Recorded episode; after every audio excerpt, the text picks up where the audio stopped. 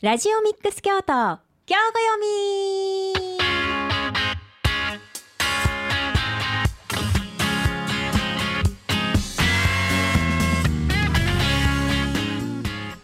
この時間は京都市北区上京区の FM870 ラジオミックス京都から京都の人も楽しめる今知っておきたい京都の旅や魅力的なスポットをご紹介する番組です。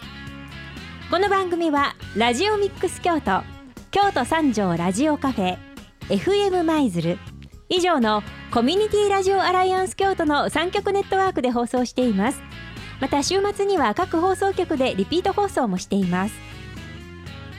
ラジオミックス京都京子読み。お相手はあなたにハッピーボイスをお届けします。佐賀ねっちこと佐賀根幸子です。今週もよろしくお願いいたします。10月は第5週目まであるんですよね。そうこの5週目ちょっと秋のこの素敵なシーズン。え今日はちょっと京都の市内からは足を伸ばしたところをリポートしてもらえるようですのでお楽しみに。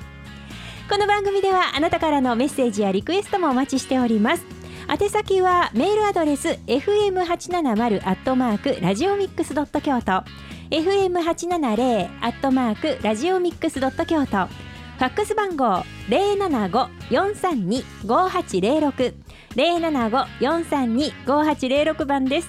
えツイートしていただくときには末尾にハッシュタグをお忘れなくお願いします。ハッシュタグ FM 八七零。ハッシュタグ FM 八七零とつけてつぶやいてみてください。さあそれでは今日も素敵な京都の旅お楽しみください。ラジオミックス京都京語読みまず一曲目はこちらから。ブルーノ・マーズ Just the way you are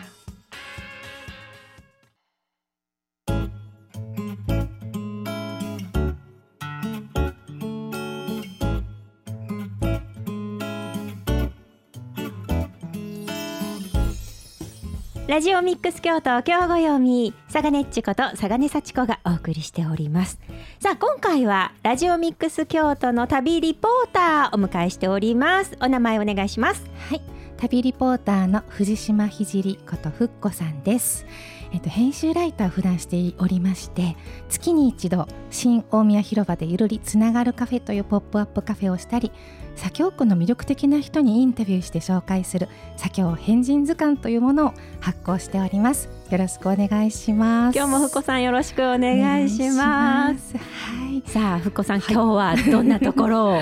そうですねやはりあの、まあ、大体神社仏閣水にまつわる場所っていうのが大体私あの行きたくなる場所なんですけれども そうですよねはい、今回は巨大杉を見に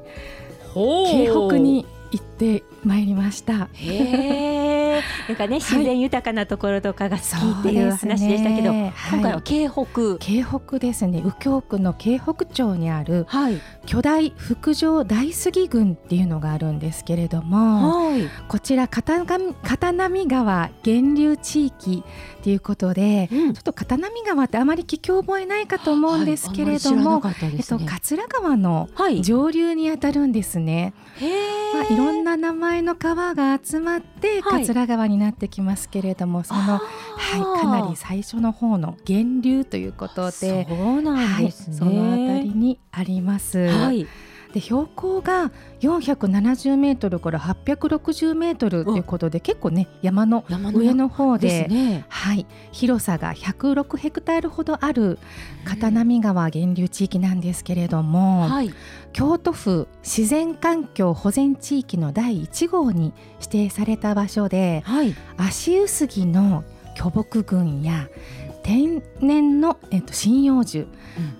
とあれから本尺投げ尺投げいろんな種類があるということを最近知ったんですけれどもはい。本尺投げという尺投げの群落がここら辺にはたくさんありますようん。ということで自然がか難しい。名前がいっぱい出てきました。そうですね、はい。北の方に割と尺投げの話が出てくるんですけれども、はあはい。そういう自然が残された場所ということで、はい。数年前に京北の方に取材した時に屋久島まで行かなくても、はあ。京都には巨木があるんだよ巨大杉があるんだよと教えてもらいましてぜひとも行きたいと思っていた場所だったんですね。そうなんですね。あ、はい、そうあのねあの屋久島の屋久杉、はい、もう人気で、うなんかねでもなかなかそのコロナ禍で行けなかったりとかありましたし、はい、なんか行くのも結構なんかその何島の真ん中の方までだいぶ歩かないといけないとかいろいろ聞きますよく聞きます。ね、ですよね。はい、そこまで行かなくても京都で見られる。京都にあるのにっておっしゃってたんですね。でぜひ本当にこの時期だったらあのね屋久島行けない方にも楽しんでいただけるんじゃないかなと思って紹介しようと思いました。ぜひお願いします。はい。なんで巨石とか巨木好きな方もちょっと少ないかもしれませんけれどもぜひともゆっくり楽しんでいただきたい場所です。で天皇家の直轄地である金利五領という言い方するらしいんですけれども、はい、直轄地と指定されていて、えっと以前、えー、長岡京とか平安京の時代に、えー、都への材木の供給地だったそうです。へはい、もう歴史的にはかなり古いところからの材木を調達していた場所ということで、はい、樹齢が1000年ほど。幹回りは15メートルっていう、まあ、平安杉と呼ばれるものがあるんですね。はいなんであの本当に写真とかで見ていただくと、えー、そう巨大な杉のところにちんとこうちっちゃい人間が立っていると、はい、なんとなく大きさ分かっていただけるんですが、えー、かなり大きなまあえー、と言ったらそうですね人間が、えー、78人分ぐらいの高さのものもあったりそれから横幅すごく横に広がった大杉というものがありまして、はい、大杉ってなぜ呼ばれているかというと、はい、1本の根株から複数の幹が立ち上がっているというちょっと不思議な形の台状になった切り株の上に複数の あの杉が立ってるという不思議な本当になんかアニメーションというかジブリの世界のような得意な形をしたものもあります。一本の木がこう、はい、あの太い太い根っこからずっとじゃなくて、はい、すごい太い、はい木が途中までで台みたいになってい、になっていてその上に何本も木が、本も細い杉が。面白い。不思議な形のものもあったりするのが特徴です。はい、ただあの京都府の自然環境保全地域ということでいつでも誰でも行っていいよっていう場所ではないので。そっか、ま、守られてるんですね、そうですね。守られてますのでボランティアガイドさんと一緒に行くというのが条件になっている場所です。じゃあお願いしたら一緒に行っていただける申し込んでいただいてお願いして、えー、どういうコースで回るかという相談もできるようになっています。はい、なんでちょっとね近くまで行ける場所と策がしてあって、はい、ここはちょっとここは近づいちゃだめだよという杉もあったりもします。はい、やはり環境壊さないようにっていうことで、いろいろガイドさんの指示がありますのであのそれに従っていただくということで、えー、申し込み先は後ほどお伝えしたいと思います。はい、はい、でこちらが、えーとあのまあ、詳しくは後ほど言いますが往来黒田屋さんというところに申し込むんですが、はい、往来黒田屋さんがあるのは道の駅ウッディ京北っていうのがあのまあそうですね南端の方に向かうところの途中中にある道の駅なんですが、名前だけ知ってます、はい、ウッディ京北ね、なんとなく聞いたことがある方もいらっしゃるかと思います、はい、こちらからちょっと20分ほど東に行ったところにあるんですけれどもそこから集合しまして車車で集まっていただいて、はい、で車で、えーと、引率していただくような形になります。はいで到着したところからはすぐ入り口がありましてもう鍵を開けていただいて中に入ってくるぐると回るという感じなんですけれども。じゃあ入り口のところまでは車で行けるんですね、はいまあ、そうなんです、はい、はい、でそこからなんですが多少そうですね山の起伏がどうしても山のてっぺんの方なのであるんですけれども脚力に自信のある方ない方その辺りはどの辺りを巡るってことは相談できるようになっています。で、はい、地図をあの渡していただくと、はい、実は杉のちょっと巨木のものに関してはいろんな名前がついていたりするんですね。ね、例えば窓杉と名の付けられたものだったら、はい、少し真ん中が開いているというか覗き見られるように向こうの景色が見える窓窓が開いてるみたいに、ね、本当に窓のような形になっていてそこから向こうの景色緑が見えたりですとか。えー、倒れているちょっと竜のような形の栗の木があったりするとやはりそれにも名前がついてまして「はい、上り竜の栗」と書いてあったりするそうリストがあるんですね、はい、リストと地図が一緒になったそういうガイドの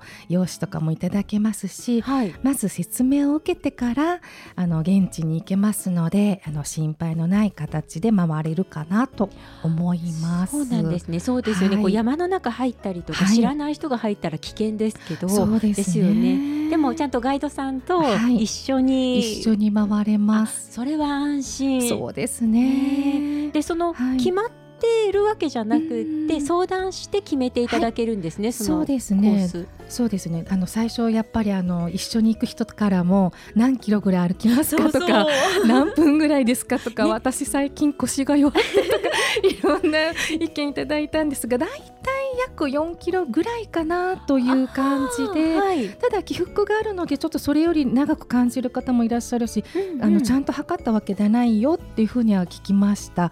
でちょっと近場でくるりとまあ戻ってこれるコースと、はい、奥の方の大止め杉止めるというのがねあのととどまる留守番のるっていう字で、はいはい、大止め杉っていうものがあったりしてちょっと私たち欲張りまして、はい、この一番奥まで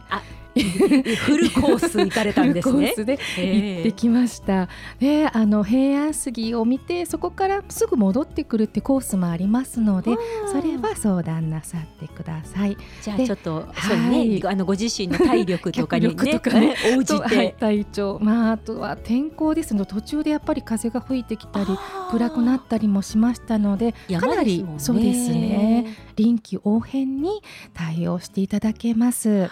はい。で、えっ、ー、と大体約20、250本ほどの杉があるということで、はい、とはいえあのちょっとメインとなるような杉はいくつかこれはこういう由来があってとかこういうふうに切り出されてっていう説明もしていただけてその前でゆっくり撮影したりとかっていうこともできますので、はい、ゆっくり楽しむことができます。また、えっと、お弁当と水筒持ってきましてでどこで食べますかっていうのをだ いたい聞いていただけるので素敵、はい、私たちは平安杉という名前の杉の前でご飯を食べまして、ちょっとはい楽器を奏でたりなんかもさせてもらいましたけれども、えー、そんなことも、はい、これはなんか有料で何か例えば有料のあの配信をするとかはだめだそうなんですが、はいはい、個人で楽しむ。分には大丈夫だよということでちょっとギターとかでね遊んだりもしました。えー、わなんか気持ちよさそうですね。はい、いいですね。はい、大体そうですね。2時間から3時間ぐらいあの時間を要するんですけれども、はい、往復込みではなく現地でですね、えー、はい、はい、ね現地で23時間っていう感じでコースを決めてもらって案内図を見ながら回るという感じなんですけれどもそうですね。体力的には大文字山の、はい、登ったことある方なら全然楽勝じゃないかなというぐらいのレベルですので、ね。はい。まあ、大文字山ね登山とかは、はい、あの学校でもね行ったりしますから、ね、なんかお子さんの遠足にもね、ね、使われるぐらいってことでそれちょっと参考にしていただければ全然問題がなく登れますよという感じです。はい本当にねあの気持ちのいい空間ばっかりでそこをほぼ貸し切りなんですね。やっぱりガイドなのでガイドツアーだから申し込みがあったら1グループという感じなのでたっぷり楽しむことができます。えー、贅沢な時間。ですよね。はいでそこを回った後に例えば、はい、海底に蓄積したプランクトンや泥の層が重なってできた層状チャートというものがあるんですけれどもこちらちょっと地層が好きな方なんかはこちらをちょっとつけてそっちも回るなんて聞いていただいて当日決めてこれオプションで回りました。そうなんですね、はい、もう時間的にいけそうだねっていう感じでそこも追加してたっぷり回ってで、えー、10時集合で最後15時解散っていうことができましたので、お弁当も食べてかなりたっぷり楽しむことが、はい、できましたよ。わあいいですね、はい、大きな大きなね木の前でこう本当にゆっくり過ごしたり、まあ、触れるものもあ触れないものもありますが触ったりとかちょっと座ったりできるところもあ ったりしますので、ね、はい、大きすぎてちょっと椅子みたいにちょっと腰掛けられるあの幹があったりするんですね。はい、ちょっとトトロみたいな世界を。本当ですね。それも割と身近にあるんですね、はい、そうです。全く本当にそのあの杉の真ん前まで行けるものもあれば、はい、ちょっと手前ですみません。ここはちょっとあの保全区域で柵がありますよっていうものもありますが、ね、あの持たれたりしても全然大丈夫だよっていうものもありましたので楽しんでいただけるんじゃないかと思います。木の幹にこうねあの、はい、抱きつくの気持ちいいですよね、はい、ますね持たれたりできます。あら素敵。はい本当に気持ちよかったです、ちょっとあの川のことすいません。説明し忘れましたが。あはいはい。はい。えー、と先ほど言った、えー、と片波川若津はい、桂川に行って桂川から今度は宇治川と大和川で淀川になっていくということで、えー、とちょっと私実は8月7あ7月かな？7月8月続けて川のことで紹介しましたけれども、はいうん、本当に実はこれの最上流がこのエリアということで、はい、はい。たまたまなんですが。すごいあの あれですね、はい、川のあの三話完結みたいな感じですかね。はい、本当になんかこう最終編というなんか完結編のような形でここにいた時にも実は解説がありまして、はい、住の倉良医さんがという話が出まして、はい、やはりこちらから実はずっとこう流れていってっていうことで淀川までの流れ全部えー、通じているということが分かりました。なのでどのように切り出し切り出すかって説明もしてもらえるんですが、はい、そこで切られた材木って山肌を滑り落とすそうです。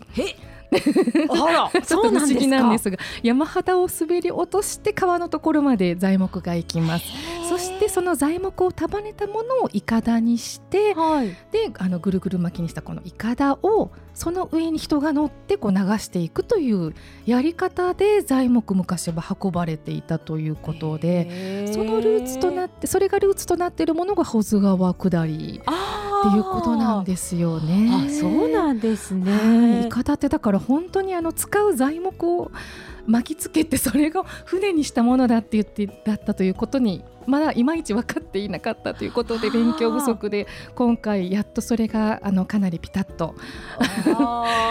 でも勉強にもなりました。勉強になりました。本当にあの無知なことがいっぱいあるなということを学ばされておりますが、はい、そういう形でどんどんどんどんこう流れていってという水運がねとても活用されていた時期のことを思い起こしながら行っていただけるのも面白いかなと思います。本当ですね。はい、わあ楽しそう。はい。はい、なんでこちらえっ、ー、とどのように行くかというこの場所にはい、情報についてもお伝えしますね。えっ、ー、と場所もうちょっと詳しく言いますと、はい、京北から左京区の広河原あたりまでにまたがるエリアでであの先ほど申し上げたように鍵がかけてあります。昔ねあの結構緩かったようで、はい、あの昔のかあなんか行かれた方はあ誰でも入れるよっていう方がいらっしゃるんですが違いますのでご注意ください、はい、そういう情報も出回っちゃっているようです。はい、はい、で、えーと、場所が、えー、往来黒田屋というんですけれども、はい、往来というのがひらがな、ひらがなの「お」に伸ばし棒で、はい、来往来で黒田屋というような感じです、はい、あの色の黒に田んぼの田屋根の屋で黒田屋というところで申し込みをしますとボランティアさんが、えー、ガイドしてくださいます。でこちらがえっ、ー、とはい住所が京都市右京区京北宮えっ、ー、と宮町宮の93の2電話とファックスは075-856 0968 075-856-0968番です。インターネットを使った場合はやはり往来黒田屋で検索していただけると申し込み先が分かりますのでメールでとても丁寧にやり取りしてくださいますのでいろいろ相談してみてください、はい、例えば天候が変わりやすいので天候悪いけどどうされますか？小雨は欠航としてますよとか結構まめに天候が変わっていく様子で、はい、いろいろご連絡くださったりもしますので、ね、本当に親切に本当助かります。はい、で時間についても場所も全部あ時間について例えば今回、まあ、10時から15時と申し上げたんですがやっぱり10時半がいいですとか、うん、11時ぐらいからでいいですとか全部相談ができますので全工程ご相談いただけると思います。はい、私たちはあの、えーと、巨大副上大杉郡のフルコースと片波の相乗チャート。こちら両方とも連れていただいた上での5時間でした。で、えーと、料金が5人まで5500円、6人から10人までは8800円ということでボランティアの方が1人ついてくださいます。はい、はい。で一応、えー、車じゃない方法をお伝えしておくと、はい、京都駅からえー、西日本 JR バス高尾京北線で終山まで1時間24分ということでやはりちょっとねこの時間を聞くとあのー、すごく 腰が引けてしまうと思うのでやはり車でなるべく行かれた方がいいと思います。はい。すみません。終山に行くと終山でバスを乗り換えて京北ふるさとバスで黒田まで26分全部でだからほぼ2時間かけないと京都駅からは着かないかなという場所です。なるほど。はい、じゃあぜひお車おすすめ、はい、ということですね、はい、車で行かれてはと思います。10月30日が黒田の朝市というイベントがあるのでその日にちを避けられた方がいいと思います。はい。ぜひぜひお願いいたします、い。やもう素敵な場所ありがとうございました、ありがとうございました、はい今日はふっこさん、はい、あのおすすめの曲を持ってきていただいているんですね。はい、ちょっと私が最近、えー、去年一昨年ぐらいからファンになってしまった現在23歳の可愛い声のシンガーソングライターあさげちゃんなんですが、あさげちゃんのくれてゆくという曲をご紹介したいと思います。